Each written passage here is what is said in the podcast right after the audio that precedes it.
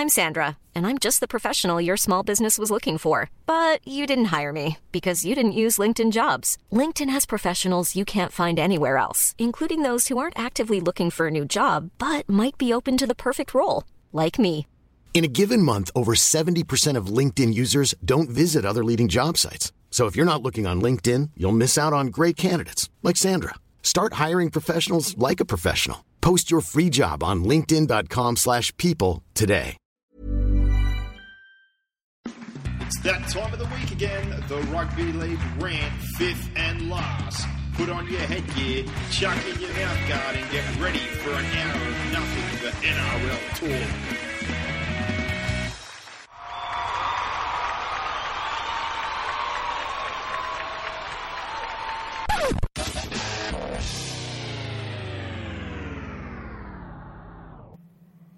Eight rounds down, we have made it to rep round. City Country, uh, the Anzac Test match a week later, and we've got a couple of internationals as well, Boxhead. We do, we do. Uh, I'm looking forward to this weekend. I think they've uh, shaped it uh, a different to you know years gone by, um, and I'm looking forward to it. Plenty of games on. Uh, I don't think we'll miss the footy. Obviously, it's tough. Tonight we're doing the podcast instead of watching Monday Night Football, but um, yeah, Getting in one earlier, what we're going to do, uh, we will review the games as always. We'll start off with our fast five, uh, but what we're also going to do, we'll probably have a quick look over the ladder just for this point in the season, just a quick reflection on each team. Yep. And um, also, uh, at the end here, gossip not on tonight. We've had a, a bit of a scheduling issue because we're both not going to be around tomorrow to record when we usually are. So there wasn't too much in the bag. We've got a few things, his tips, and I'll give you the odds from williamhill.com. But kicking things off as usual with the fast five uh, highlight, low light, best, worst, and any questions coming out of the round. Starting off with your highlight, Brock. uh, Anzac Day marathon. Bring it on. Loved it. Yeah, it was tops, wasn't it? Um, we came here and we drank a few cans. Um, Sure watched did. footy. It was uh, it was a good good day. Absolute cracker. Got fairly aggressive too at the TV a few times. Yeah. After a few sherbs. Yeah. Uh, my Oh, highlight. it, it set up my day. Titans winning. I was just smoking cigars all Yeah, day. well- Obviously, the storm getting rolled. I You weren't real it. happy. Nah, I gave it to plenty of Broncos News players after about 20 beers. Yeah. Uh, my highlight was the Raiders' second half on the weekend. They, They were, they were dead and buried again. Uh, South were cruising, had it all over them, and they just absolutely destroyed them. Five second half tries. And uh, I- I'm not really agreeing with Ricky Stuart saying, oh, we're not respected and all the other gibberish, but uh, they're a tough football team this year. They're looking a lot Yeah, they better.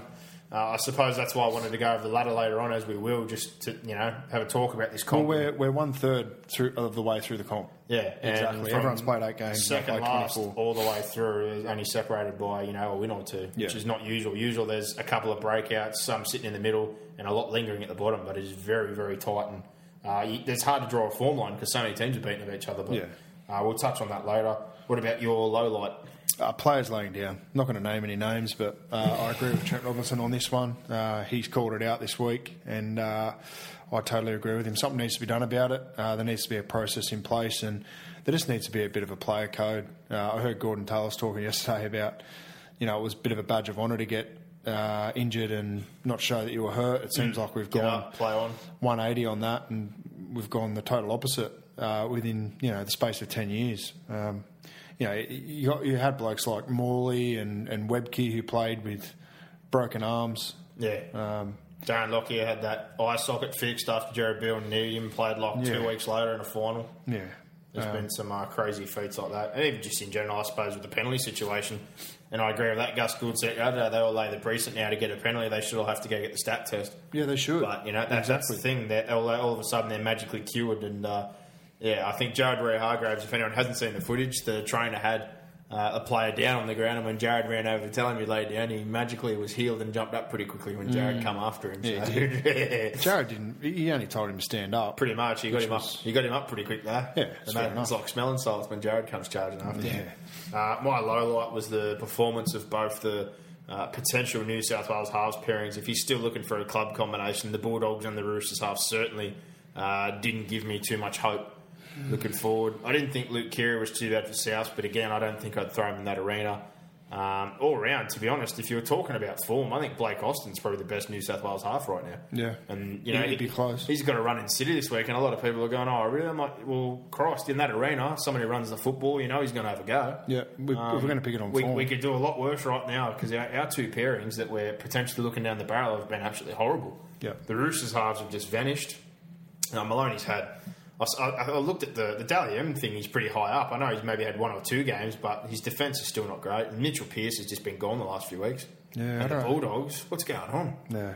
Um, they're just absolutely terrible. So yeah, I'm not telling, not feeling too comfortable. Well, they weren't just beaten; they were bashed, weren't they? The Bulldogs. Yeah, they were absolutely murdered. And um, what, what about your best best player, best uh, team, anything? I uh, I had this penciled in on Friday night. Paddy Richards slotting a 55-yard penalty goal as a former kicker.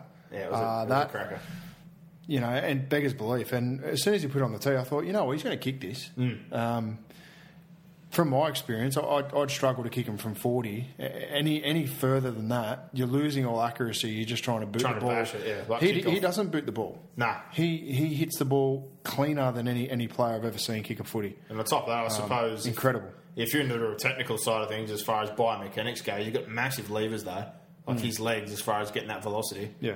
Uh, he's got huge legs, and uh, it's, it's The other one, the other one I wanted to throw in, just as a little bit of side note, Alastair Clarkson for snotting that fan. loved it, absolutely loved it. It's been on, obviously the lead story over the weekend, so Oh, I agree with it. Loved it. They put up with so much crap, and they're always told they have to do this, that, and, and the rest of it. But if a fan gets in your face, uh, basically headbutts you, go port, blah blah blah, after you scoon it up and you give him a couple of quick jabs in the throat, I've got no problem with that. Yeah. good on Clarkson. He's got a bit of a rap sheet, but I love it. He's angry. credit credit where credit is due for Yeah. AFL. He, he's That's, AF that's the first and last time I'll ever mention AFL on Yeah. this podcast until another coach punches a fan. I think I think he's, he's AFL's equivalent of Geoff Toovey. Yes. Angry Jeff. Yes. It's, it's Angry Alastair. Uh, my best, I, I didn't really pick a player this week, but I couldn't split the, the Titans and the Raiders. I think, again, like I said, the Raiders this year, very, very surprising, very resilient, a, a tough football side, and the Titans just, I'm blown away what a, a little bit of coaching has done and, uh, you know, how well they've come back together after a, a tough start to the year. And James Roberts, Ryan James is living up to that hype that we've heard of. So is Roberts, Kane, LG playing some good football. Uh, just just all around that they've been playing a good brand of football. Yeah. Couldn't split those two, but uh, your worst. Uh, the worst was the Heighington spear tackle. That was, yeah, I, I'm a bit. I don't know what my thoughts are on it. I, I think it was ugly. I think I read before he's looking at five weeks, but he's. I think he's never been charged before. He's been playing for a long time. Well, So uh, uh, that's what I think Flanagan was saying yesterday. I don't know personally if he's been charged, but if he's got a clean rap sheet, Frizell got off a grade five with only two weeks. I, um, I know it was bad, but five weeks seems like a long time for someone who's never been charged if he's played for almost ten seasons. mm, must be a high charge. Yeah. So yeah, I- either that or he's had something prior. But from what Flanagan was saying yesterday, I thought he'd never been charged before. I thought, wow, that's a Okay. that's a very large charge for someone if you had a ten year clean rap sheet. Yeah, just it was an ugly tackle. Oh, it was really bad. Ennis didn't help there. No, he didn't. I know. I think the only thing that saved him from being sent off was the fact that there was someone else involved. in the Yeah, get, getting the top end of the player. But what ended him is when he went from having hands behind both legs, he put one between Mm. the legs, which landed it to the tilt, and then Ennis's weight on top obviously made it go haywire. So Yeah. uh, it was pretty ugly, but yet to be seen. I think three to five weeks is what he's looking at. My worst was just the dogs. I don't think I need to touch on that too more. When your coach wants you to do a warm up at half time again because he's not happy with your intensity, and then you drop the ball first tackle off the kickoff, I think that says all you need to know. Yeah, you're It's, spot on. Uh, yeah, Spot pretty on. pretty terrible. But questions, uh, I didn't really have too much coming out this week. Maybe just was there anyone for any of the rep sides that you, you thought was hard done by? Or Well, there were a few that I named. Um, I thought Gagai was massively hard done by. Uh, Yeah. I think he should have been on a wing. Um, I was happy. apart from that, I, I thought Boyd Cordner hard done by. Um, I don't think he's had a great start, but he's a victim also of you know kind of what's going on with the yeah, halves. but then I would have looked at you know they picked Nate Myles, they picked Luke Lewis. Yeah. guys that really have only sort of played a couple of good games. I I guess it's a loyalty policy, but I- I think- my argument would be there shouldn't be any loyalty because they knocked us off last year. Yeah, well, I think the other thing too, they're, they're saying they want to give a few of them a send off. Well, if that was the case, why didn't Justin Hodges get one last game? Yeah. Uh, you know, I know he's been injured for a little bit, missed out, but if you're going to give a send off to somebody, um, you know, he should have been as well. Probably, I'm, I'm not disappointed because Chambers and Dugan got in. I thought those two plus Gagai definitely deserve to be in. Yeah, I think Um, Gagai's been their form outside back in the comp. I'm a little bit disappointed, and I know I've said this to you. I like Johnston, but I feel he gets a lot of credit for these long distance tries, which is all well and good. But it all seems to be, if you look at the 27 or whatever tries he scored, I think 20 of them Inglis has given to him in open space or crashing over. Yeah, I'd have to He, go he's a, he's a great player, but I think in yardage in particular, uh, you know what Dane Gagai is going to give you? He's going to absolutely rip and tear. I think the Kiwis for, for Johnston in, in yardage, that might be a little bit of an issue, but uh, I'm not doubting his ability, but I'm more with you. I think if you're going to go off form, Dan Gagai is red hot. He will be named in the Queensland side, no doubt about it, on a wing. So um, they went with a club combo. Other than that, I, I thought McGuire and Napa, out of those forwards you talked about, probably. Yeah. I thought tho- those two and Merrin were the three that I had penciled for debuts if there was going to be any forward changes. I agree with Merrin, but I also thought McGuire and Napa were very, very close. And I thought the obvious one for the Kiwis, like not having Benji Marshall there, is Yeah, well, Yeah, I've. I've written a few down and I've touched on all of them. Waerea-Hargreaves and Steve Kearney don't really see eye to eye. Um, I don't know what the problem is there. I think he could definitely bring something, but they've got a very good forward pack at the moment, so lucky for him. Uh, it's probably not as big an issue as what it would have been in the past. Jason Nightingale, people mentioned he pulled out injured, so no need to get angry about that one. Benji uh, left, and I think they've decided to push forward with their two young halves, which I can understand, but he has been brilliant. So if Foran was out, I think they definitely would have to think about it. Um, the other one's Dean Farah. A few people asked about him. Well, that one's obvious. He's been injured as well. So, um, and Taumalolo hurt himself on the weekend. He would have been a shoe in if he was healthy. yeah, he would have been definitely. Uh, City Country was the other one. Tolman was mentioned, or I brought that up. He was injured, so he couldn't be named. Um, the one that got me just uh, more in position, if Jack Whiten is a future Origin player and he plays fullback at club, then why is David Mead playing fullback for Country? yeah, it's a fair point. David Mead is not going to play Origin, and I, I know Whiten's probably likely to play on the centres or on the wing first in Origin. But if he's a fullback going forward, why is he not playing in his natural position? Yep, agreed. Uh, and James Tedesco, how did he not get in originally? He's in now after Keary and Walker And pulled then out. put him on a wing. And yeah, and Waqa Blake, who's played two games of first grades, got that spot. James Tedesco played centres for Italy, and him and Aidan Guerra played over there, absolutely murdered it. Yep, I agree. Yeah, tell what also confuses me. Camden Rams is a country rugby league club, his junior club. So how's he playing for City? I think a few years ago, they didn't they put him there. He's. I, I don't know if he's put his junior club as one of the Leichhardt. Maybe he played for a Leichhardt club after, but from the website has him still written down as a Camden Rams junior. Camden's Group Six country rugby league. Yeah. So technically, that'd be like us being brothers and me saying playing at bloody Belcon and Scholars in Canberra means I'm a country rugby league player. If your Yeah. junior club's there, I, I- thought that fell in there. I- I'm not really I think it's the club you graded from. Yeah, well, maybe, but if it's going off junior clubs, like most of them, um, he's considered a, a country boy. So, uh, for that, so far there's been a couple of changes, not as many as usual. Usually got a ton, but Jarrod Mullen, he is out, so that means Jack Bird moves into the starting side and onto the bench. I'm trying to th- remember. I can't remember who they brought in. Oh, come on, mate. Oh, I've had an absolute brain fade there.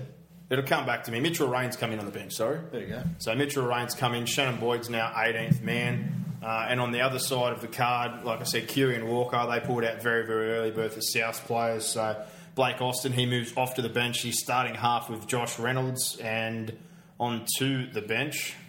They brought oh they brought Tedesco in as well and Joseph Paulo, junior Who was 18th man. Yeah, 18th man's in and the 18th man Paulo. now is uh, Bryce Cartwright. So uh, again, there's a couple of changes. Uh, By the end of the week, by the time we finish recording this, there's going to be a million more probably. I, I'd ask the question: Who selects these sides? Oh Christ, I, I don't know. But when I heard Trent Barrett say they were picking everyone that had something to play for, that's what brought up the David Mead thing for me. Yeah, I, And then I thought, I know Country probably doesn't have another hooker because Michael Ennis is a bit older and Hinchcliffe's only a fill-in. But is there no other young hookers for New South Wales? Mm. If you're going to pick people like Mitchell Rein again, why is he probably not starting over Hinchcliffe? Not off form, but who's more likely to play Origin? yeah. I, I just think I, I think we've got to the point where City Country's going to have to go to another format. I, I think if we're going to do, if we're going to have an Origin trial, you just need to pick your Kids. your best seventeen for you know two. Co- Laurie Daley needs to sit down, pick two sides of seventeen who he wants to see play an Origin trial, Yeah. and say right, I've got these five, these ten, these seven players already penciled in. These are the spots that are open. Bang.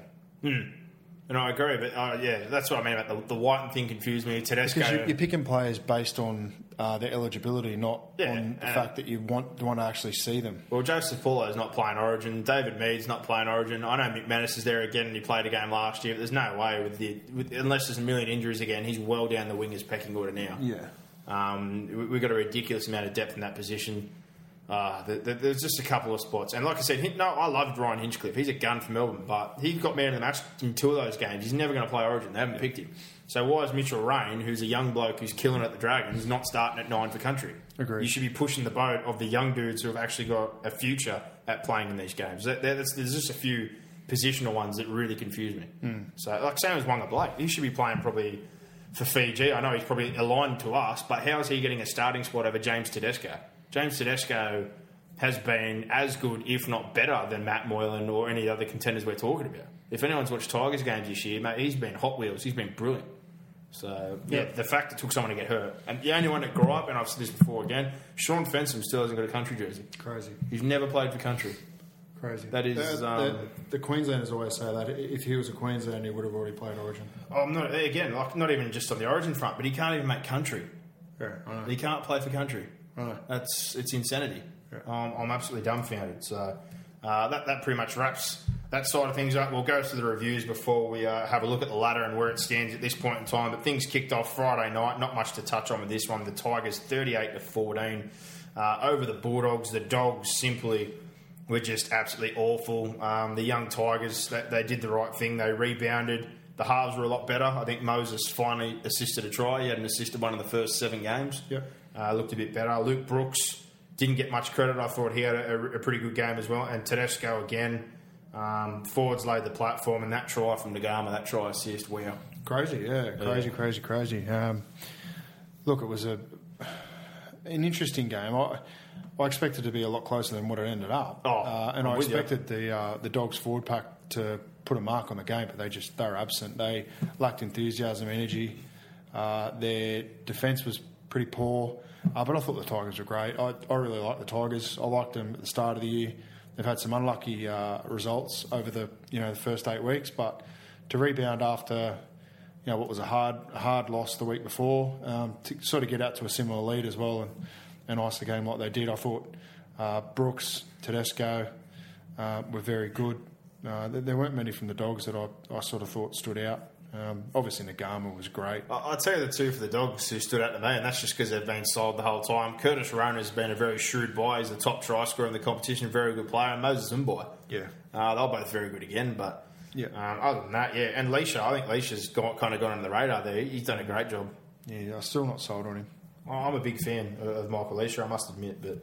Uh, yeah, Tigers. Tigers are very good. Um, Delouise Hoeter, very impressed. He, wa- he was the other one. Sorry, that- he was he was great. I wrapped him a couple of years ago, and I brought it up again the other week. I have no idea how they come out and say we need back rowers and we need centres. They've got Tim Simona, Nofoaluma, Delouise Hoeter, Watson, Hellitar, Karazami Seve. They've got a million kids in that spot.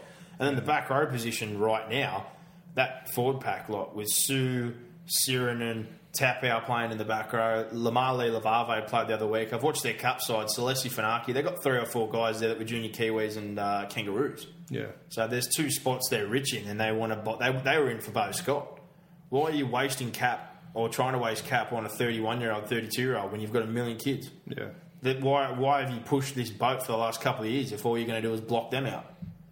I, I don't get it. Yeah. And I'm hearing Simona's not going to be there next year, and he's been awesome this year.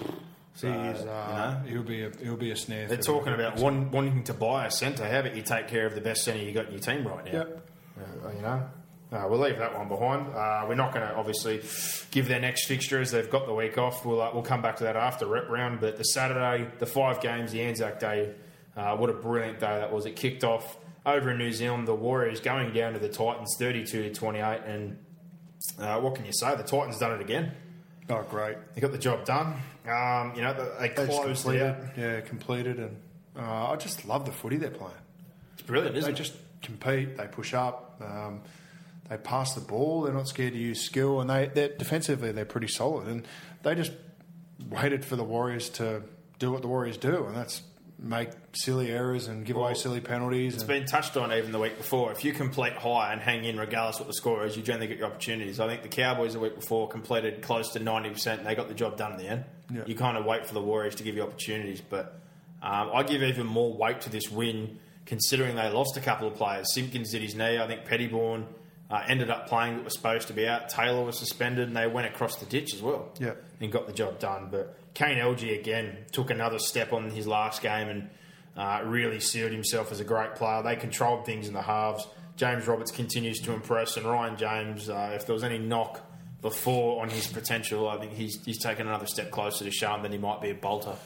Uh, for Yeah. the New South Wales side, but Yeah. uh, all in all, they've been super impressive. Uh, Hoffman got knocked out. Birds on report, so I'm not too sure when that I decision's don't going to be think made. I don't think Bird will. I didn't think it was Look, too I- bad.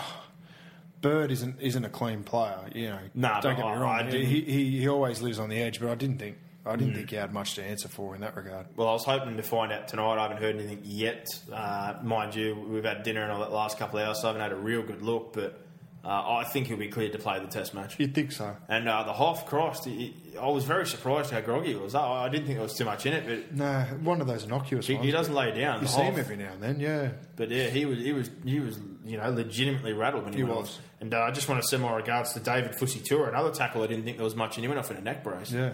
So uh, at first, I, I was a bit 50-50 on what happened there, but when uh, when the neck brace comes out, that's that's taken seriously. So Yeah. uh, best wishes to David Fusitu'a. I hope he is in good spirits and good health, and we'll, we'll find out more very soon. But the next game in the Hunter region, after ridiculous storms, they got a bit of a treat with a cracker of a game. The Cowboys versus the Newcastle Knights, 26-24. The Cowboys got the job done again. Uh, they built a nice first half lead. Things were going well. Uh, they, they seemed to be in control. They gave up the lead, but they held on in the end. And surprise, surprise, it's been this move in the spine as well as their forwards digging in. James Tamou got in the end of the match in that game. Him and Scott dug in after losing Granville, and uh, also Jason Tarmow early on a real, real tough win on the road. But that that spine since Coote's come back in, Morgan with Thurston's taken a bit of the pressure off, and the front rowers laying the platform. Uh, it's, it's quite simple. Give JT some room. He's got a bit of a sidekick, and they've got a third option at the back. Um, you know, they win games. Definitely, and they're now. Uh, I think they're in the top four. I think they're fourth, and um, if they can manage to stay there, jag a few wins now. Obviously, it's rep round. If they can, if they can jag one or two before Origin, jag one or two during Origin, um, and keep themselves at least in touch with that top four, they'll, they'll come home flying. And look out if they land in the top four. And again, I touched on how crazy this competition is. Newcastle start four and zero, and now they've lost four in a row. Yeah. So four and four, and I think the Cowboys in, in The a Sharks similar. have Sharks have done the same. Well, the Sharks lost their first four, One and uh, three. and obviously Yeah. lost on the weekend. But um, just some crazy form reversals. You're right. Newcastle won the first four and have lost their last four. And then we got Souths and the Roosters, both on losing strokes as well. Yeah. Four in a row for the Roosters, three in a row um, for Souths now. The Melbourne Storm have been up and down. Manly. Well, they've won every game, but they've lost to Manly twice. Yeah, and and the Cowboys, obviously. Who are on the bottom of the table? Yeah, crazy. Manly's only beaten us. Uh, you know, it, it's been an absolutely nuts comp so far. Yeah. But a very good one. Uh, the Knights, people are calling for blood. They're saying loyalty's not paying for much. They want Ty Roberts out. Um, there's been a lot of crazy calls. I'm hearing a lot of fans blowing up saying Memo needs to get a run before he leaves. Why is Mata'utia not playing? There's a lot of fair calls there, and I stick to it again. Uh, I'm not Kurt Gidley's biggest fan. I think we've all established that. He's been a good player, but honestly, if Mata'utia had played for Australia and you were just patching him up as usual in one of these spots, uh, and I mean Kurt Gidley, he needs to move. Yep. Mata'utia should be your fullback. Yeah, and if they're worried about Memo, I'll throw this out there again. McManus has been a great servant, um, but he's surely punching close to 30s now. Yeah. If Memo is the real deal and you want to sign him, I don't think he will re-sign if he's guaranteed a spot at Manly, compared to re-signing and staying in the New South Wales Cup. Yeah, so if they're going to blood these kids, but more to the point for Newcastle fans, I think your, your frustration is warranted, but at the same time, there's not really any forwards there from the bring in as far as that side of the uh, ball goes either. Yeah. We all knew at the start of the year they were a bit light on there. We said that. Um, they exceeded our expectations to start things off, but now you're starting to see the real results. Yeah, exactly. There, there's not a lot of depth there. That's probably their big issue. Um, and halves, I know people are calling for Roberts, but I still think Mullen over such a long period of time hasn't been as good as what he's supposed to be hyped up to be. So I don't think you can blame everything on Tyrone Roberts. Well, they're, they're all they're all knife and Roberts. You and Roberts love, you love Newcastle. they're only knife and Roberts though. yeah. You can't blame Tyrone Roberts. No, I'd, I'd look probably more at the forward pack. I think the forward pack was dominant uh, Yeah, and, and that- intimidating in the first four weeks. And Kade Snowden, I was Not- saying not his saying praises. They've been bad, but they've just been matched No. in that regard. And They're not producing points. uh, after out of the four games they won in a row at the start, and I, I was one to say it that there was a few there which they could have easily lost. So Well- and there's been a few games in this four that they could have easily won. So I think they're just they're going to be that side Newcastle. They're, they're going to compete every week. They're tough. They're gritty. Um, and they're going to be round about the eight, I'd imagine. Well, I've got to throw it, like I said, it's not just Roberts, let's put it that way. If you're all frustrated there, if you're only pointing the finger at Tyrone Roberts, bash head on a table. there's, there's it's a team sport. Yeah, 100%. It's a team sport. And uh, it's not just him, let's put it that way. Well, Kurt Gidley basically came out and blamed himself. So I don't know why they're carving up Tyrone Roberts. Thanks, Kurt. Backing, up, backing up my case. He can't, he, can't, can't look his teammates in the eye, he said. So. Oh, tops. Kurt. Turn around every now and then. Well, he's probably going to the UK, so it's about time. Make space, let mentality get in, let some of these kids get in. Now, we move on to the craziest game I've ever seen, and that's purely because since I've been alive, I've never seen a game called off. Yeah, the, the traditional Anzac clash, the Roosters versus the Dragons, 14 12. Um, that weather, wow. Incredible. Big time. One of the- I, I haven't, I haven't seen uh, haven't seen anything like that since I've been alive. I've played in some bad weather, but not like that kind of rain, Well, you- that hail. That was that was wow. Yeah, me too. Right, mate, I've never seen that. Ray Warren said he's only ever seen that once before. So that, that's Yeah, well, that's sort of he- what he's watched a lot of footy. Unbelievable. And that was back on the card table days. You said on the ground. So I, I can only imagine when that was. That, that would have been yonks ago, Yeah. well before we were conceived. But And, uh, and the quality of the grounds would have been um, a lot worse then as well. So I, I, I Oh. would imagine it would have been easier or more likely for it to happen back then. Now, with the way the grounds um, drain and and the condition they're in, unbelievable. Yeah. That, that it came to that. But I guess the l- lightning and hail, there's not much else they could have done. I, I totally agree with them going off the field. I think they handled it perfectly. No doubt about that. Uh, this game, there was points early before things got too wet. It was still wet from the start, but uh, the delay, they got back out there. I think it's as simple as this. I thought St George stuck strong.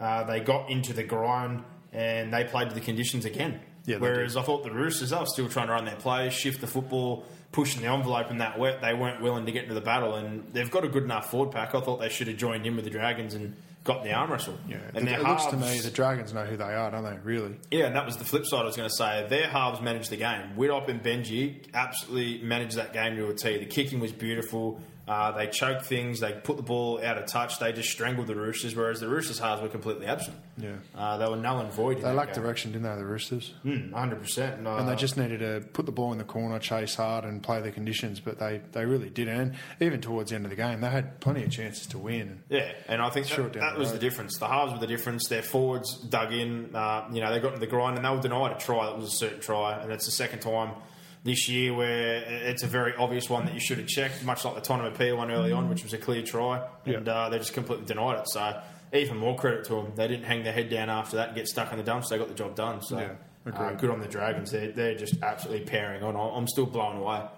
If you Oh, told yeah. me the Roosters... They deserve to be where they are. Oh, massively. And I'm just more impressed, like I said, defence in this day and age and in all age groups we know is an attitude. Yeah. It's not how much you train and technique and everything else you do. Defence is an attitude and wanting to dig in for your teammates. And uh, they- like I said, they don't have the best side in the comp, that's for sure. But if they defend like that for this whole year, I'll tell you right now, they'll be around. They'll be in the if eight. you defend like that, they'll be more than the eight. They'll be hanging around the final four if they play their football like that for the rest of the year. That kind of defence is what wins your comps. So, um, great win by them. Down to Melbourne, they lost again to the Eagles. The only team they can beat. Uh, Geoff Toovey said he wishes he could play Melbourne every week. Uh, they were leading 10 2 at half time, Manly. Uh, sorry, Melbourne. I thought they had the predominant amount of the football as well, but they just didn't do anything with it. No. Uh, Cooper Cronk again, as I've said, I've been a little bit critical. He's still not really ticking over. Green probably the better one for Melbourne again. Um, you know, not not a great night all round for most of the Melbourne players. I, I thought this was probably their worst game of the year, bar the other Melbourne, uh, bar the Cowboys game. Sorry, Yeah. that they were pretty flat and uh, 10-2 at half time. Didn't bank enough points. They had the run, but the second half they didn't.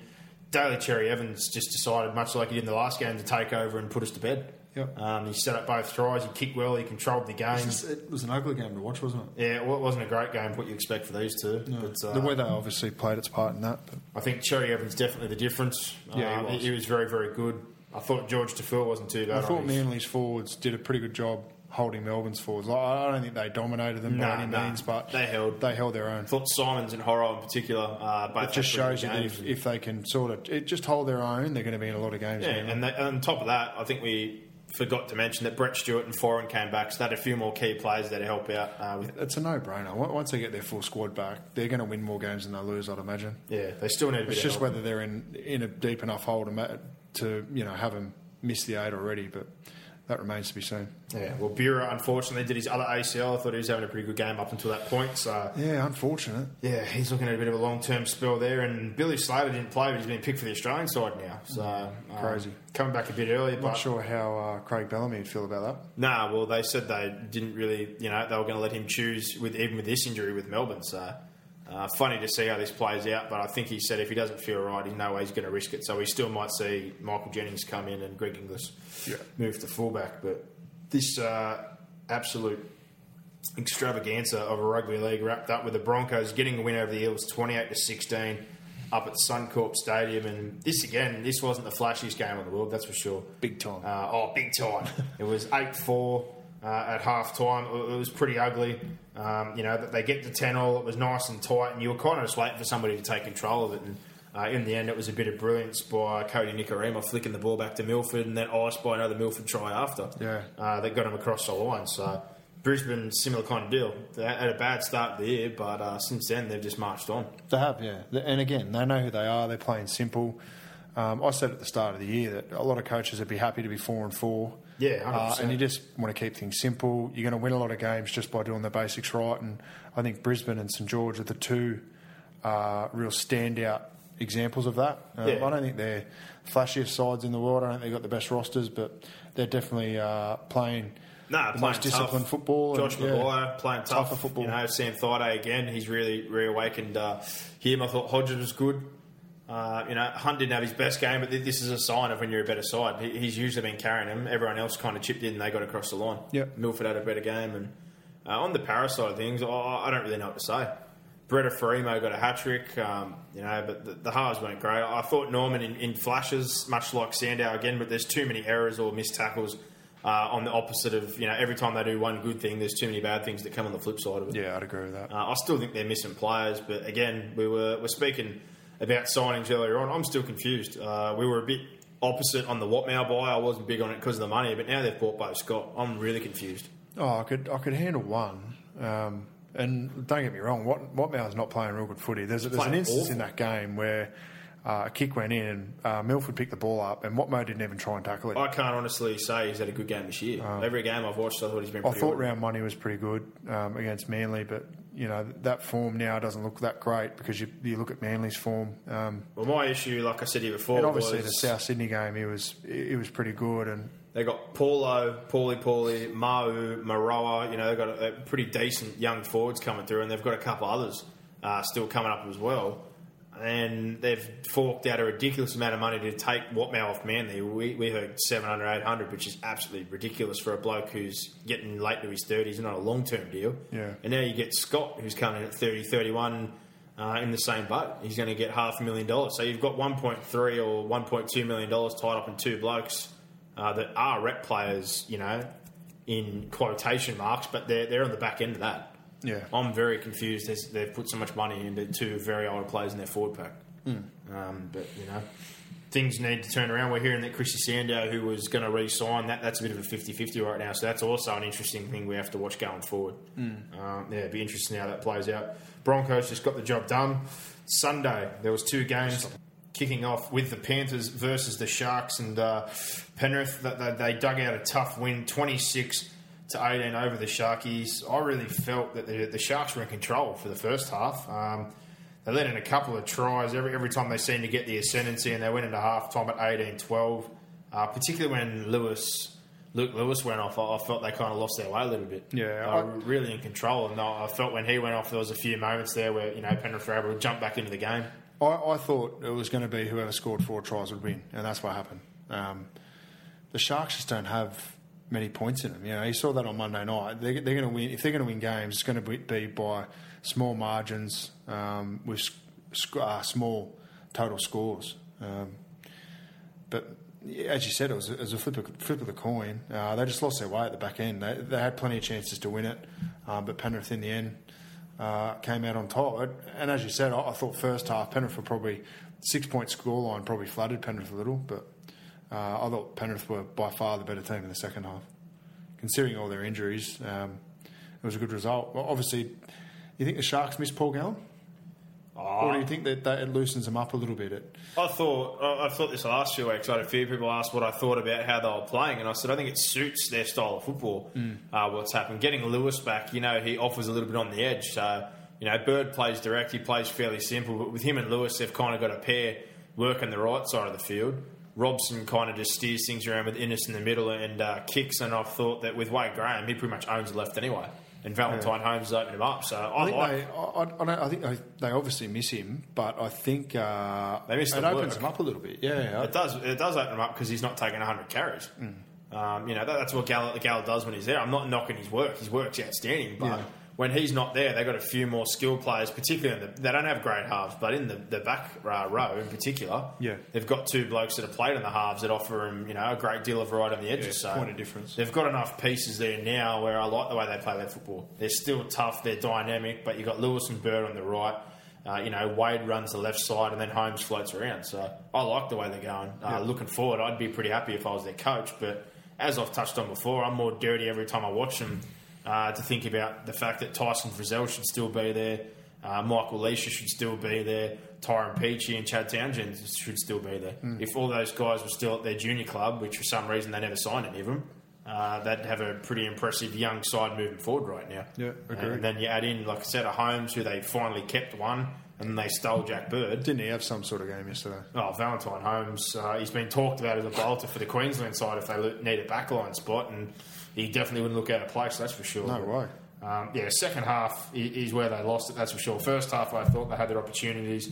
I let Penrith in. Moylan put the icing on most of the moves, but uh, I thought John had one of his better games too. He, he, looks a little more confident now after the injury. Yep. Lewis Brown was pretty brilliant as well. I thought McKendry uh, was solid.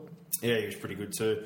Uh, Luke Lewis hurt his knee, came back on, but I don't know if that's a concern for Australia or not. Heighington, as I said, he's facing three to five weeks, depending on whether he fights the charge or takes the guilty plea. Mm. Uh, and one out of this I forgot to touch on, Dallin Zelezniak got picked yeah, again. He's, he's gone for New Zealand. But first of all, he breaks his foot and misses the, the Four Nations. And now he's up for a dangerous throw charge. We don't know whether he's going to contest it or yeah, take the guilty plea, but regardless, he's out. He's so out unless he beats the charge. So yeah. uh, that's pretty unlucky two times to be picked. You break your foot, and now you're looking at getting suspended. Unbelievable. Um, not, not really good luck there, but oh, that was a really tough win by Penrith without a lot of players again. So. No, agreed, mate. It was, and credit. as I said, yeah, like last week, I, I sort of said, I can, I know on the podcast, I said that if they get to three and five, then they, they wouldn't be panicking, but they'd be disappointed with that. Mm. Considering the amount of injuries they've had, to be at four and four, uh, and and very much in touch with the top four, top eight. Uh, I think Ivan Cleary would be happy with that. Yeah, um, but I stress. And the two weeks off is only going to help them. Yeah, and I stress on my side of things, I like where the Sharks are heading right now. Chuck the Fifita brothers back in and give them a little more punch in the middle, and the error rate down as they have the last few weeks, and they get in that grind. There's enough on both edges with Graham, Lewis, Bird, and our Holmes at the back to actually offer something in attack along with the tough uh, toughness in the forwards in the middle. So, well, I think we're getting we're, we're obviously getting to the point where the competition is going to get diluted a little bit. This mm. next eight eight games is going to be diluted, and then you get the run home. Yeah. So.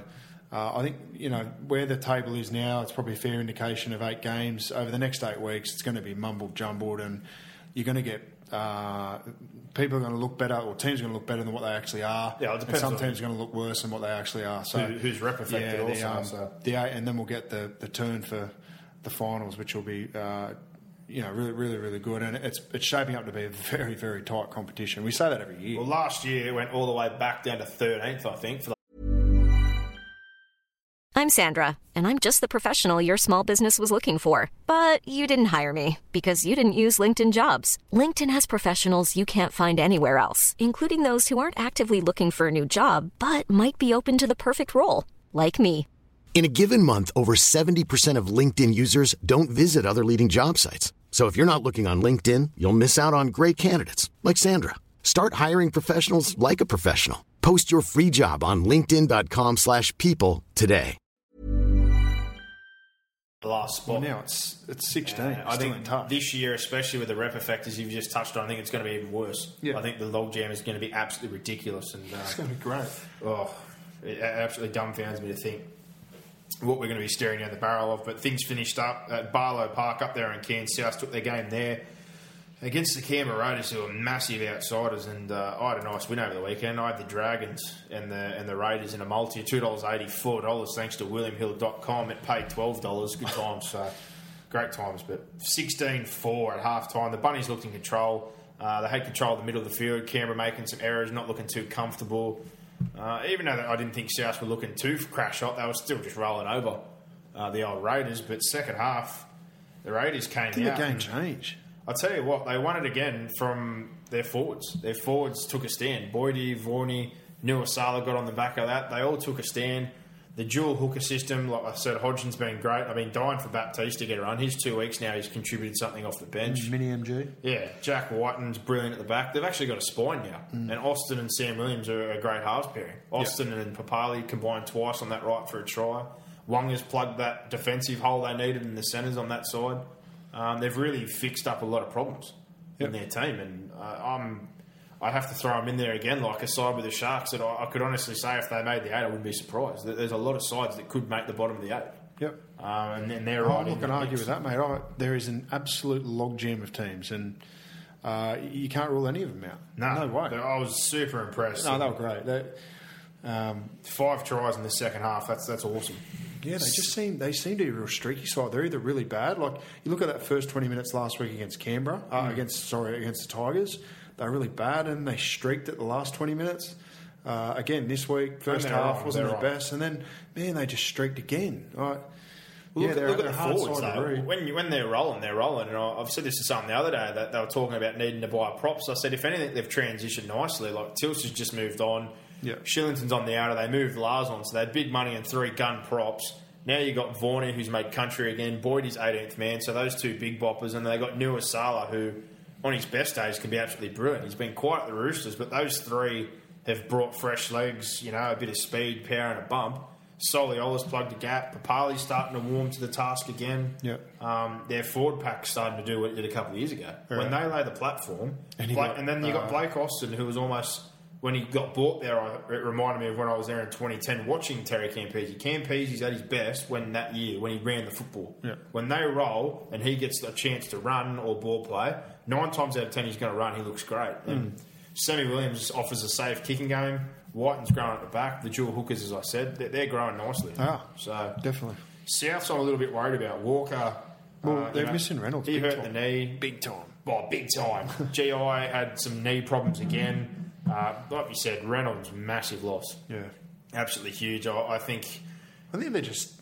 I, I did say this. I, I remember saying this at the start of the year. There's going to be a, a point in time where the backside just falls out of South because you can't maintain that sort of form throughout No, the and competition. they're, they're still missing Sutton, and I, I thought I said it last year. I thought that left edge was going to be a problem. Um, you know, I think Ready again. I know they got Gray in there, but I th- still think there's someone that can take Reddy's spot, and they, they, they just don't have the depth. Uh, I don't think the bench is as good. The well, two, name me sides which do have depth. Really, there's not many in the comp. the Roosters, Yeah. Penrith are showing their depth right now. They're battling. But I mean, With really, injuries, really yeah. solid depth that you can sustain being a, a premiership force or a top four team. Not, not many teams have it. Uh, Yeah, I, I think they, they've got a few blokes. And like you said, Walker, Keary's pulled out with an injury from City Country now. There's a few guys with niggles, and their side's just not quite what it was last year. So uh, they're feeling the pinch a little bit at the moment. I've no doubt they'll be in the eight somewhere. A but- few eyebrows raised about Kiri pulling out. Yeah, well, I saw a bit of a pun today saying, is it because he's got a foot in either camp that he's hurt? One in Queensland, one in New South Wales. Yeah, so. he's doing the splits. Um, I, I, I just have to touch on this quickly. I know the eligibility rules say what they are, but to me, he was born in Queensland. He grew up in Queensland. He's not a New South Welshman. Yeah. I don't care about the eligibility rules. I think it should be smarter than that. Yeah. He's born in Ipswich. He's not a New South Welshman. I don't care if he played his first junior football here. Kid's a Queenslander. Yeah, I'd agree with Um, you know, and vice versa. They should have done the same thing to Inglis or any of these other guys where they got their rules. You're born in Bowraville, guess what? You're a blue. Yeah. Uh, I, I still am very confused. Now they're like, no, he's been graded here, so he's a blue. Yeah, I- d- for me, it's just a no-brainer. Like, it just you just you- you're born with a passion for either one state or the other. Well, so it's the same as the Cronk one. They said he was born here, which I get, but he only lived here for a year or two. But he grew up in Queensland. So on that side of things, if you've lived your 16 out of, you know, or sorry, 20 years out of bloody 22 in Queensland, Yeah. I kind of get that. You've grown up there. Like one or two years old, you don't know where you are. Yeah. But if you were born and raised and played all your football up there until you're 16, 17 years old, like Keary did, and you've been here for a couple of years for your first football, and now all of a sudden you're a blue, that doesn't make sense. Yeah, but I, like Greg Inglis running out at Suncorp Stadium, like he he would never have seen Suncorp Stadium. He, he lived in New South Wales. No, Like, that's what I where- mean. that'd be like us wanting to play. There- There's got to be of- there's got to be more. I don't understand it. The grading thing doesn't make sense to me either, though. Because if Keary's lived there until he was 16, and now all of a sudden he's a blue, that doesn't make sense to me. Mm. He's born and bred and raised in Queensland. I think just at just at maybe age eighteen, they just get to pick who they want to play for. Oh, I don't know about that. I just think it should be a little more transparent. Like they, they confuse it so much. Like he's based, he's been lived there most of his life. Yeah. By the last couple of years, Cooper Cronk, like I said, born here, moved at one or two years old, grew up in Queensland. So he, doesn't, totally- he doesn't remember New South He's a- Wales. he's a Queenslander. So he's grown up there for 16, 17 years. Like that's Yeah. I, I don't see how that's so hard to figure out. Uh, but that wraps up the reviews of the games from the weekend. Uh, like I said, no gossip. I'll get on to his stuff fairly soon. But while I've got you here, Brock, I suppose we'll just have a quick look at the NRL ladder as it stands. Uh, obviously, we've got the Broncos and the Dragons after eight games, both uh, six wins, equal first there. I think the Broncos slightly edged them out just on for and against, but man, you want to talk about great defensive records. The Dragons have only conceded 86 points. They're the only team who is not in triple figures so far. The closest to them is the Melbourne Storm. They're the second best defensive side in the competition at 116, so they're 30 points It's better. less than eleven points a game. Yeah, it's pretty mental. Uh, the scoring side of things is a different story, but that doesn't really matter um, when you know when you can defend your points, which at the moment they But can. I think that's the that's the area they're going to have to address because the other thing- sides will only, you know, well. I've got during to- this yeah, during this middle part of the year, it's going to be soggy and. But I'm still going to throw it out there. Melbourne were number one with the Roosters, and everyone said, "Oh, they're going to put too many points on." Melbourne couldn't crack them. Roosters couldn't crack them. Broncos have scored the second or third most. They couldn't crack them either. Mm. So I I think they, if anything, they've got more room to improve their attack. They still haven't clicked there. No, that's that's what I'm saying. My only thing, like I said the other way, I just think on the run home, once the weather starts to heat up again, um, sides will really, really start to get the whips cracking, and that's where I've got question marks over the Dragons. But um, I, I think they've they've put themselves in a position now where really they've only only probably got to win seven of their last sixteen, and they'll make the eight. yeah, well, they've almost banked. I think you need to win half your games basically. Well, they're, that's they're already 13. Halfway get, there. get so- thirteen wins. Yeah. So we look at the Broncos and the Dragons. Uh, I'd have to say the way they're playing right now, um, they're going to lose Merrin, Dugan, come Origin time. Um, you know, I'm trying to think anyone else in No, that not really. Uh, that that may hurt a little bit, but it depends what their roster is, I suppose. Strength of schedule at that time of year. Brisbane, you know, they're going to lose a couple of players, but I think we've seen enough, and they've got enough on their side to think they're going to be uh, near or around the eight. We move on to third place, Melbourne and the Cowboys. They're third and fourth there with five wins. Uh, Melbourne blew that Cowboys game, and both the games against Manly. I think the first one they were very unlucky. We spoke about the tournament payer try, Yeah. and obviously the double movement. But hey, can't blame that. And on the weekend, they they were just flat Yeah, they weren't there. So they're, they're two wins where, you know, full credit to Manly. Melbourne could be undefeated, but as we know, this, this is a very tough competition. absolutely. Yeah. Oh, Corey Beattie, it's been- Melbourne, Melbourne to me, uh, look look the side most dangerous potentially. Yeah, well, Beattie comes and, in. and, and the Cowboys. Oh, I think the Broncos and Dragons have been the strongest teams through this period, but I think the Storm and the Cowboys have got more upside than both of them. well, again, I think reps looking at Storm and Cowboys in third and fourth hurts these two. They need to bank key position players. Need to right? bank points. Uh, Smith, Slater, Cronk. We've already already know that Cooper Cronk's getting needles for injuries. Slater, we Well, if they go if they go four and four through this next period and get themselves to nine and seven somewhere around there, you're going to be they're going to be sitting, you know, fourth to eighth, and then make a run. Well, I still think they need to at least grab three or four wins before this uh, Origin thing Yeah. comes around. I think when they come back from rep round, I just think they'll look at it in either month blocks or, or an eight week block, like we've just been through an eight week block. You're now going to go through a rep period of eight weeks, um, and then obviously the eight to run home. I just think during this period, if they can both go four and four, uh, they're going to be in a, a really, really good position to turn. yeah, well, Same Green. as Brisbane. Like if Brisbane could, could even go three and uh, three and five, they they put themselves in a similar position to Mel, uh, Melbourne and the Cowboys because obviously they're going to lose a lot of players to Origin as well. Yeah, Green's been brilliant, helped out the halves there. Man's plugged that side. Corey Beattie, uh, absolute revelation. Depth an issue for them, but like we said, that'll be tested, especially around rep time. Cowboys, Granville's plugged in nicely at nine there. Ethan Lowe's been good on the edge. The props are back to their best form. Uh, Coote coming in. They, they've figured things out nicely. I think those two will be around the money. But then we move on to the logjam of teams of fourth. So from fifth back to 11th, all these teams equal are the West Tigers, fifth, Rabbitohs, sixth, Titans, Panthers, Knights, Raiders, and Bulldogs. They're all four and four. Uh, for and against playing a bit there. The Tigers, I look at and I think again similar to last year. Um, They could easily be. they Six got the two. potential, but when they lose Farah, They probably and should be six and two. When they've got Farah and Woods out, I would have been more worried. This year, I'm not as worried. No. Because those guys have come up. We've seen Tapau, we've seen Sue. They've been very, very strong. See him on a fun guy. Simona has come up to a new level. Yeah. Well, they led the Dogs by 18. They led the Raiders by 22. Yeah, well, there's two games they shouldn't have blown again. Crazy. So. They could have easily beaten South. So South we talked about. Uh, I think they'd be around the money when everyone's back, but it's not good to have injury concerns or niggles already, like in Walker. Reynolds missing some time, Sutton missing time, and they don't have as great a depth this year. So they're hurting a little bit there, but I think it's particularly the middle where they're struggling. The Burgesses aren't going too bad, but it's a lot of burden to carry losing T.O. Uh, you know, Big Sam, that, that a much more dominant, angry pack. And I touched on that earlier in the year. There's a lot more skill probably in this side, but I don't think they have the enforcement they used to. Um, and, you know, that, that there's a couple of sides now that can match it with them. The Titans, now that's one that intrigues me because you think at seventh, Bird, they're the same. They're, Bird and Myles There's four games out. there. They could have easily won. They, they lost the first game in Golden Point. Um, obviously, they got flogged by the Panthers. Yeah. They got beat comprehensively by uh, the Broncos. Um, but there- there's been they've been in, in every game. Yeah. So I think the other one was the, the game they lost to the Knights. They could have easily won that. And again, I think their depth is, is one of their big issues. They've got a couple of injuries, but Origin hurts them with uh, Myles and Bird going out. But mind you, if, if, I, like the Fords we've got on the bench. if James goes as well, that's going to hurt. yeah, I don't think he will. But if, if you know if Roberts stays and the halves are good and everything kind of pushes forward, maybe James doesn't go. I think depending again on strength of schedule, good chance. We move on to the Panthers. They're at eight. They're four and four. I think they'd be happy considering they're missing eight players. Yeah. missing your starting halves, couple of dudes there.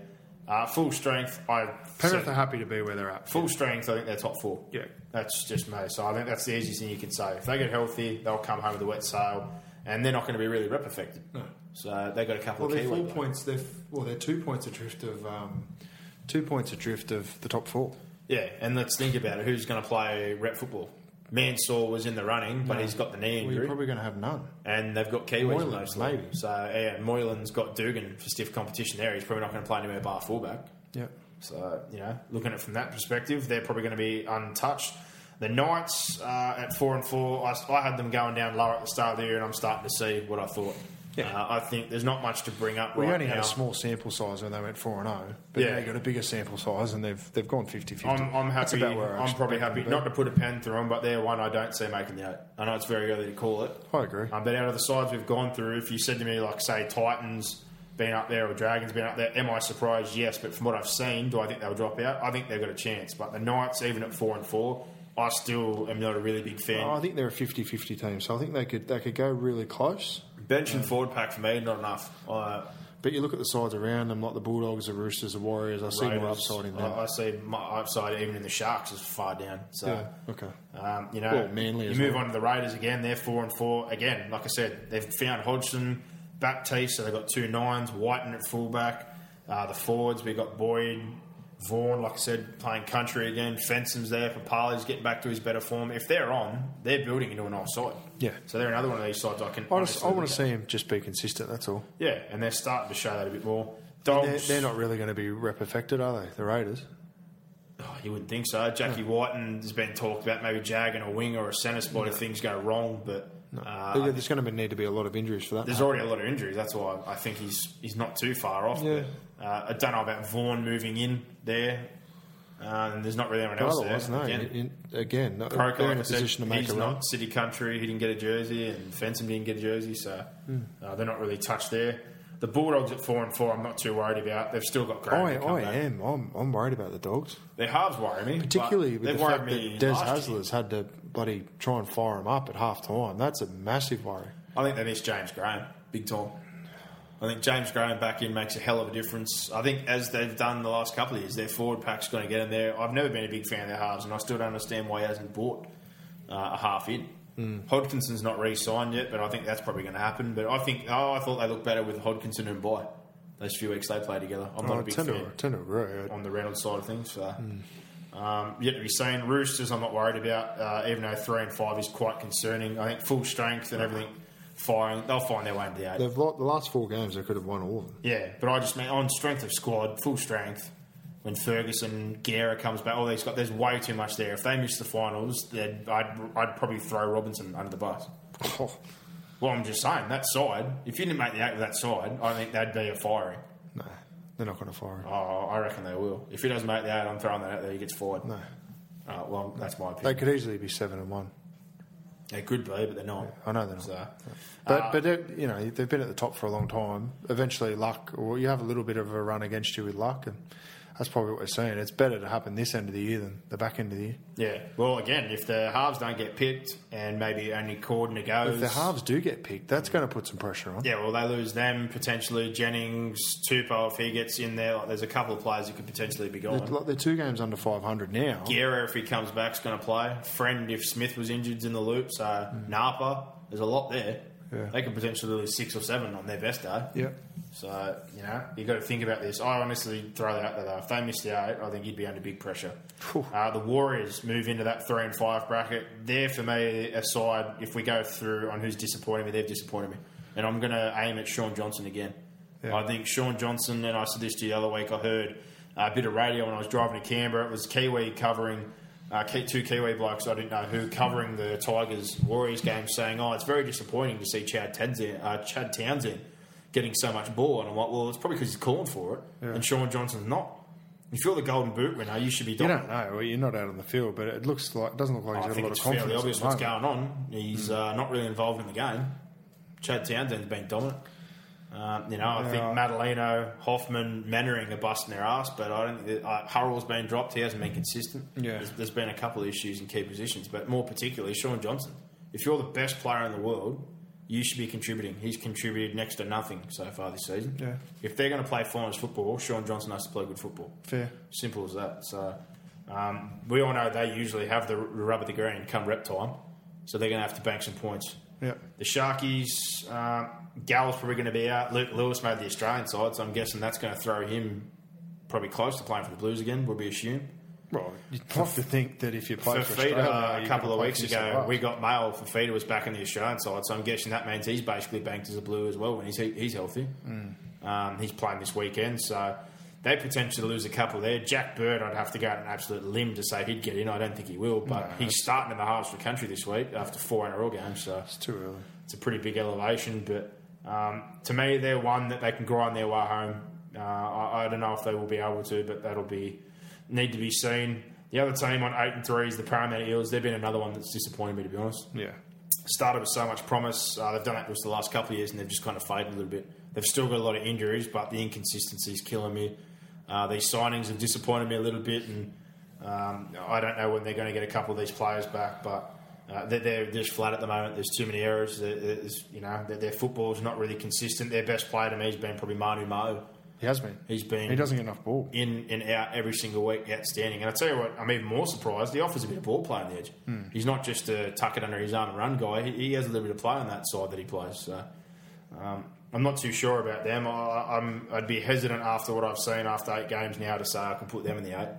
No. Manly, they're sitting dead last still. Two and six. They've beaten Melbourne twice. I think that shows you that they've got something there. I think the biggest thing for them, if if we've said this, if one to seven are intact, it's a matter of whether their forwards can hold. If their forwards can hold them into a game, and it's not the greatest forward pack in the world, there's nothing in the back line to beat any side. No. And their forwards haven't done that. But uh, I know they've had injuries in key positions, and uh, the forwards haven't been great. But it's been proven in both of those Melbourne games against a very good pack. If they hold their own and give Cherry Evans some opportunity with Stewart there and Foran and everyone intact, um, I, I think they'd have to go a very long way. Some serious stuff would have to happen for them to be able to make the eight. But They've got to go 11 and 5, something like that. and you think Cherry Evans is probably on the bench for Queensland? 11 and 5. Yeah, that'll give them 13 wins. Yeah, 11 and 4. Yeah, that's 11 and 5, and they've got.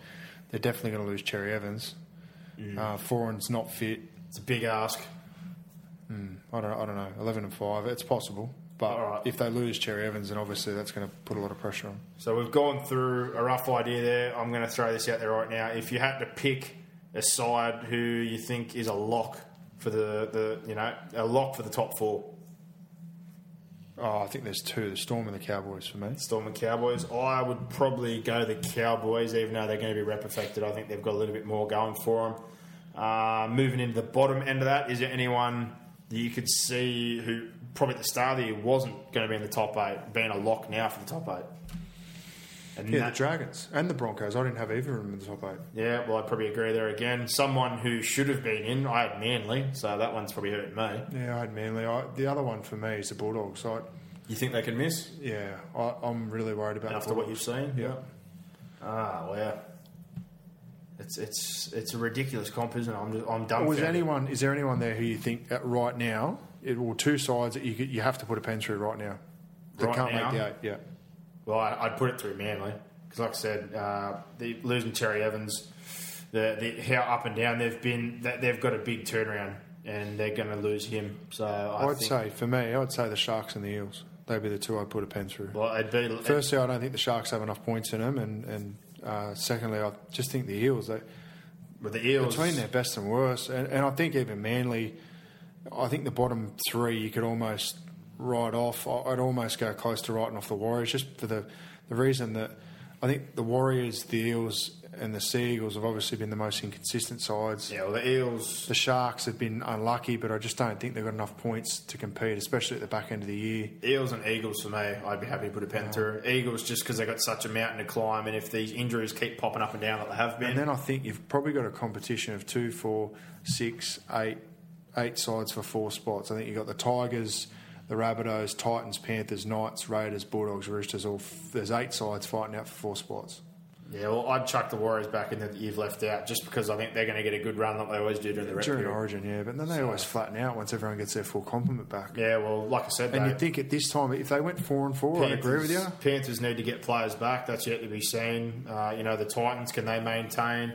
The Tigers, will they hold on or will they get injuries like they have the last couple of years? Will Melbourne go into a slump? Will the Cowboys go into a slump? There's a lot of questions here. Hmm. Um, you know, and like I said, strength of schedule and the reps play such a big part. But um, yeah, I, I'm just, I'm really, really stoked. Last year was the closest competition almost uh, to date, but I think this one we've got potential for an even tighter one this year. Definitely. It's been a great first eight rounds, though. I've been absolutely stoked. But uh, moving in to Mr. Gossip's Gossip for this week, uh, he only sent a couple of things through. I think one that a lot of people would have heard by now. Kane Elgey, unfortunately for you, Brock. They're saying they're hoping to announce his signing, but according to Mr. Gossip, it's a done deal. Two years at Manly. Your thoughts? Well, I'll see. I want it. I want it done in set in stone. If it's set in stone, I'm I'm dumbfounded that we've let we've, that we've let Sezer and and him go. go. I just can't believe it. Yeah, well, they're going to have to get a replacement. I I think can't Chad. Townsend would be one, but we all know that he's probably going to come back to Sydney, so he wouldn't be on your list. So Just it just Uh, makes yeah. no sense. He's he's the twenties player of the year. Yeah, well, they didn't make a, He's a Gold Coast junior. they didn't make him feel too well. I, I just it isn't. That's why you're sitting where you are. That's why you can't make the top eight consistently with roster decisions like that. yeah, well, It's- that's uh, gossip's big bit of news. Bang Uh, your head in a, into a desk. We'll have to wait and see, but I've also heard that they're going to announce the re-signing of the Trbojevic brothers as Yep. well as Clinton Gutherson tomorrow. There's some re-signing news all in the morning, so uh, a little bit coming through there. Good of them to sta stick by Gutherson after doing his knee too, because I'm hearing it's a couple of year deal, an extra good. two years. So Yep. sticking by their young man who's uh, a local junior. And, uh, yeah, that's that's great to see. But the other bit of news was Tim Simona. Obviously, uh, I've got some mail similar to Nofoaluma that is a bit not so much on the nose, but he's had a disagreement with the club, or that he's not too happy with how things are going uh, as far as contract talks. He's in talks with the Raiders and the Sharks, but in particular, the Sharks are heavy on Tim Simona. I, I think they have to keep him. The Tigers. Well, it'd be nice to pair Simona up with Leutele, but I'd, I'd be uh, again dumbfounded if the Tigers, let him go. But Yeah. They're saying they need to buy a centre. I- You've got one I'm right lost. there. I'm lost If you're going to get rid of one of your centres, you get rid of Chris Lawrence. You don't get rid of Tim Simona. And we've already seen Hoeter, and I've already said about Watson, Halida, Seve. They've got a bunch of kids. So when's uh, when's Lawrence off contract? Lawrence, oh, I don't know if it's this year, but I bloody hope so. Mm. Uh, I know he's had some unfortunate injuries which have hampered him, but he got he's, he's absolutely. played. He's played okay this year. He got ginormous money from Tim Sheens' time though, and Yeah, it was a did. huge long term deal. So he's either going to have to stay for a significant less amount. But after watching Hoeter, uh, you know we've seen what Nofoaluma can do when he's healthy. I don't know if I'd be able to keep Chris Lawrence around. That's just me. Unless he took the, the unders. The only other part of news he's got here is obviously we all know Sam Thaiday's been playing great, and Gorden Tallis set a blow up saying it was done by Wayne Bennett to uh, poke the bull because now clubs are going to be in, and uh, guess what? The Cowboys are in for him. So first they said the Titans, but now we're hearing the Cowboys are interested. So Yeah. yeah, I'm not too sure if they need him. I'd be more interested in keeping a young Ethan Lowe who's coming off contract. Is that more of an off-field decision, like getting a Queensland legend? Yeah, but I mean, Mar- more again, looking at what they're going to I think pay. he is. He's an he's a North Queensland boy. Yeah, but I'm just saying again, looking at what you're probably going to have to pay to get Thaiday on the back end of his career. No, I agree. That's what I'm saying. Ethan more Lowe, an off-field decision? Ethan Lowe, you know, they've got Taumalolo there. You've got those two front rowers. Uh, it doesn't make sense as an on-field decision. no, I think you can get a younger bloke to take a bench Does that does that indicate that Tamou might be going? Well, we've all heard a million things there. Uh, I didn't get too much out of the Canberra boys when I was down there. They don't know too much, but I do know that his partner, uh, you know, she's from down there. I met her when I was back there down in the day. Um, I'm pretty sure she's a Canberra or around that area. So that the word was, you know, they want to go back down to family, but he's knocked that on the head. But Yeah. that's yet to be seen. We'll have to wait and see. Uh, that's all he had really this week. But the Elgey piece is the big piece. We've seen a little bit pop up before. He was at an AA meeting tonight. Yeah, alcoholic. Yeah. People are. Pull your head in, mate. people are, uh, you know, uh, uh, saying it's possibly going to happen, but gossip reckons it's a done deal. Two years, Kane Elgey Stop saying that. going to Manly. So rubbing the side in the wins there for Boxhead. Uh, you're out of the tipping side of things for a moment, but I'll just get through that. We, you, you can comment on the sides at least, surely. Yeah, I can. No. Yeah. Yep. I can talk about the team. All righty then. I'm just not allowed to tip or bet. Yeah, well, we've got the Kangaroos versus the Kiwis, obviously, Friday night up there at Suncorp. If you're up that way, make sure you get there early because you've got the females playing beforehand, the Aussie Jillaroos versus the Kiwi Ferns. Uh, I watched a little bit in the nines. A Well, it was great. They ripped into each other, didn't they? It's awesome. So make sure you get there for those games in the lead up to the big event. But uh, Kangaroos versus the Kiwis, I think the Kiwis forward pack I'll tell you what my pet hate is. What? Steve Kearney, name your side. Yeah, One to, one to 18 or one to 20 or He whatever. puts the squad in like it's got Bloody a hell. mystery to it. You've named 18 players, so we can basically fill it in. Just name it. Jesus. Yeah. We've named 20. Just name them. Exactly. All right, Steve. Come on, mate. Uh, well, looking at this one, we've gone opposites. Mr. Gossip, he went Australia. I've gone the Kiwis. Um, I really like their forward pack. Uh, I like the fact, uh, ma- maybe so much centre bothers me a little bit because it's probably going to be uh, Kenny-Dowall, Hiku. Someone's going to be playing there. It doesn't usually play there, but I like the forward pack too much. I think their halves will play well. Luke, and they've got a better bench. I think impact wise, you're probably going to have Taupau, Moa, Harris, these kind of guys coming off the bench with Bromwich and Matulino starting. So Yeah, I- purely off the forwards. History tells you that Kangaroos will win. Yeah. Um, but Anzac test. I just think the Kiwis uh, have got a side more in form. Uh, apart from the halves, I think Foran and Johnson are the is Yeah. obviously the big Big question. big question mark. But I'm other than that, I think that. that um, I think they've got the better side on paper. Yeah, well, I'm sticking with them. Gossip's going Australia. I've gone the Kiwis with WilliamHill.com for that one. The Australians, they're $1.38 favourites. The Kiwis, $3.10 outsiders. I'm going to be getting me some of that. Uh, the line is minus eight. So eight start if you want the Kiwis. I like the Kiwis probably 1 to 12 at $4.60 or 12 and a half start if you want a bit of multi-value at $1.58. Great times right there. Very, very happy. Um, what have we got? We've got the junior Kangaroos and the junior Kiwis. Not going to go uh, in great depth about the lineups, but uh, the junior Kangaroos have got a multitude of NRL experience in this side. The junior Kiwis, I looked at it earlier. The only name I could see that has had NRL experience so far, Lamar Lavave's played one game.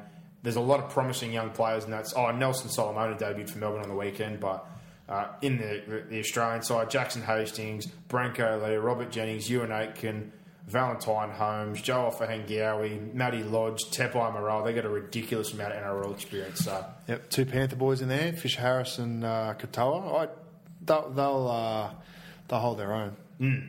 They'll hold their own. Don't worry about that. It'll be a good game to watch. Can't wait for it. there's some great kids in this game. Uh, make sure you watch that one on Saturday up there at Cbus Stadium. We both went the junior Kangaroos in this one. Gossip and myself. There is no odds up for that game on WilliamHill.com yet. I'm guessing that'll time be does that game kick off? Doesn't say.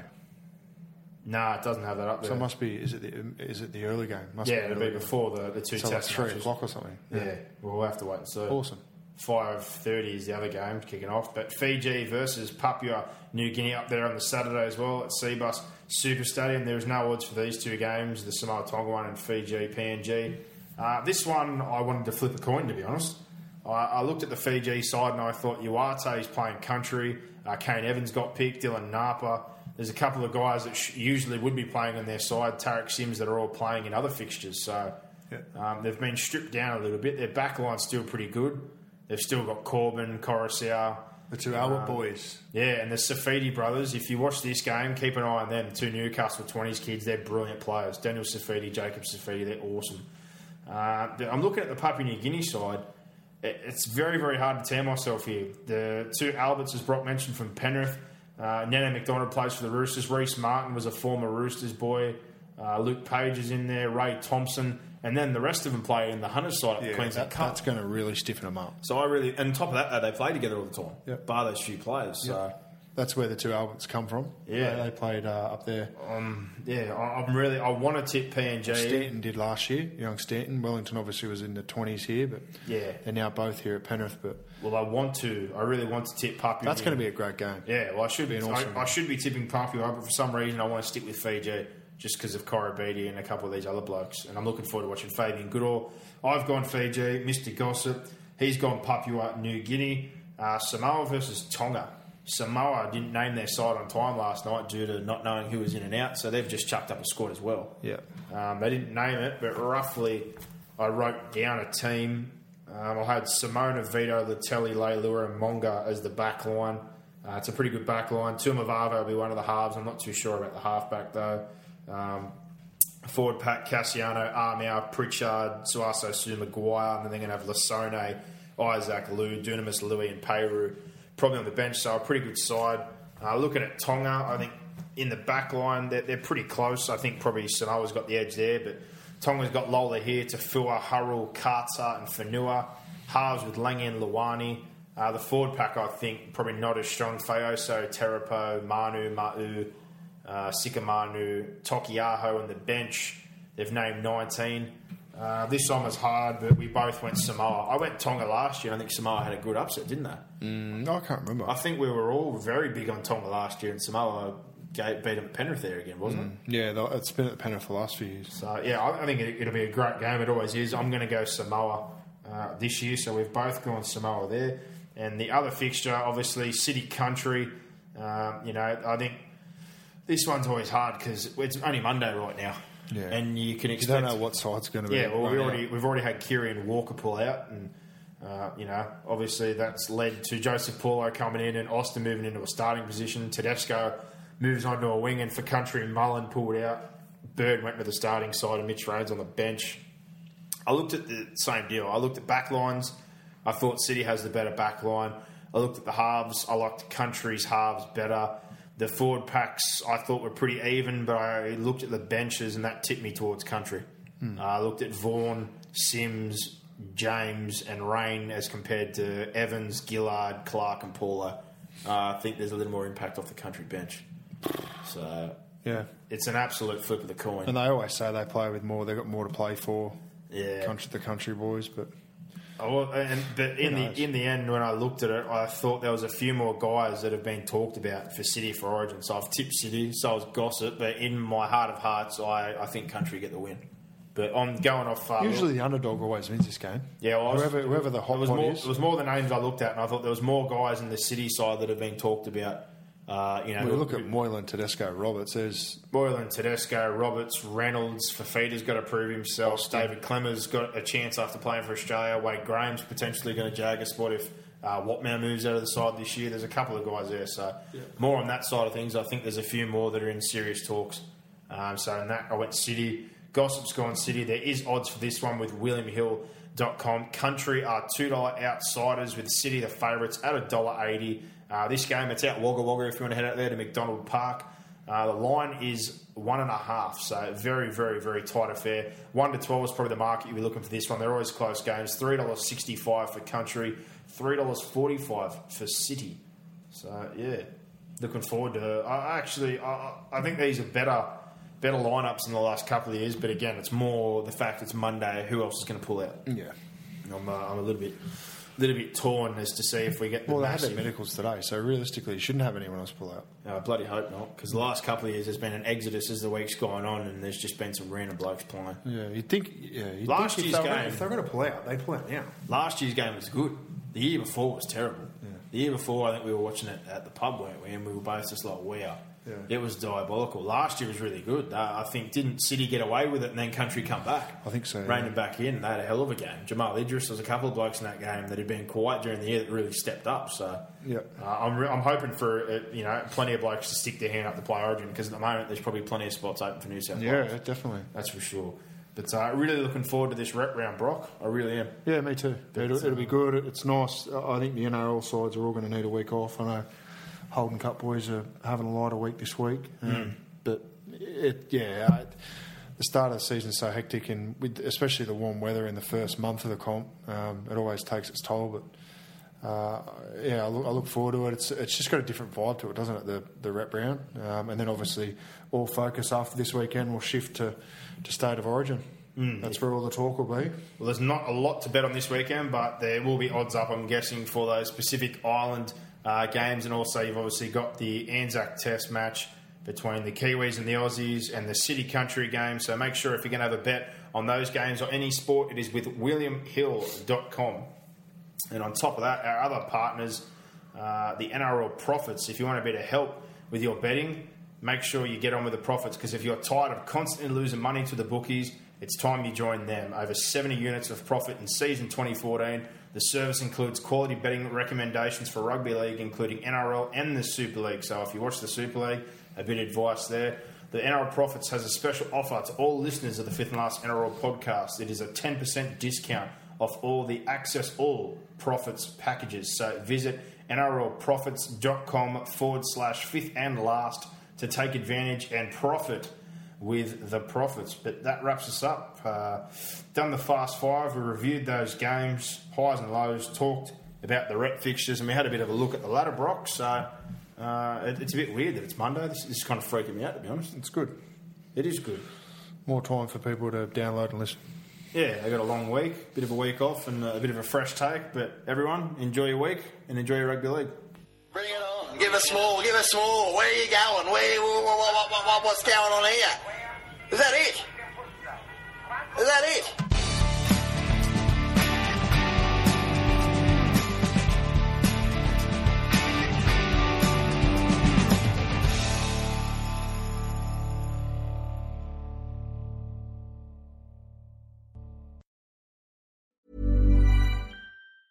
Even when we're on a budget, we still deserve nice things. Quince is a place to scoop up stunning high-end goods for 50 to 80% less than similar brands. They have buttery soft cashmere sweaters starting at $50, luxurious Italian leather bags, and so much more.